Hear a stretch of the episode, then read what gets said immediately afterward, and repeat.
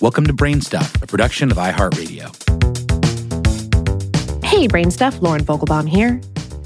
The Eiffel Tower is one of the world's most famous selfie backdrops, but it's also home to a little known apartment with an intriguing history steeped in science and secrecy.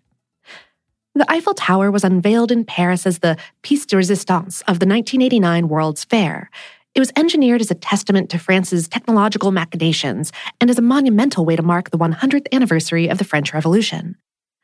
Gustave Eiffel, whose company designed and built the tower, added a number of furtive extras to it, ranging from a secret apartment to telegraph and radio broadcast equipment.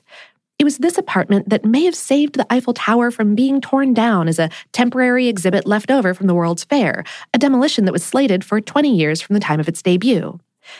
Turns out the French government discovered and appreciated the wireless, yes, wireless in 1889, telegraph transmitter and radio antenna so much that it opted to keep and care for the tower indefinitely. In 1903, just six short years before the tower was set to be demolished, Eiffel doubled down on his invitations to scientists to host brainy discussions and conduct research from within the tower's little known apartment. The apartment, about a thousand feet or 300 meters off the ground, was outfitted with cozy rugs, chairs, and other comforts, but it also had adjacent spaces to serve as mini laboratories.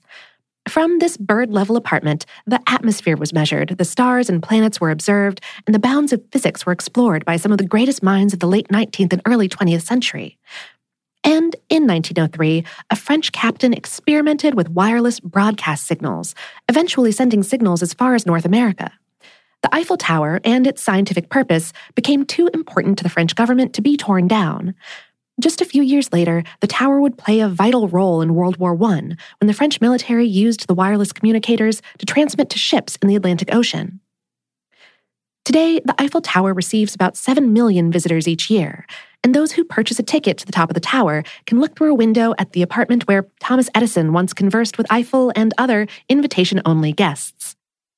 For the most part, the apartment's original appearance has been preserved.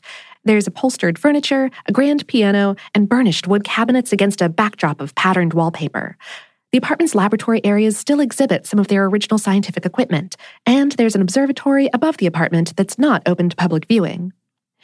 And although you can't stay in the original apartment at the Eiffel Tower, there's now another option the Gustave Eiffel Reception Room, situated at 187 feet or 57 meters off the ground, is open for event rental for a starting fee of £7,500 sterling, which is about $10,000. Today's episode was written by Laurie L. Dove and produced by Tyler Klang. Brainstuff is a production of iHeartRadio's How Stuff Works. For more on this and lots of other topics that aren't at all tall tales, visit our home planet, howstuffworks.com.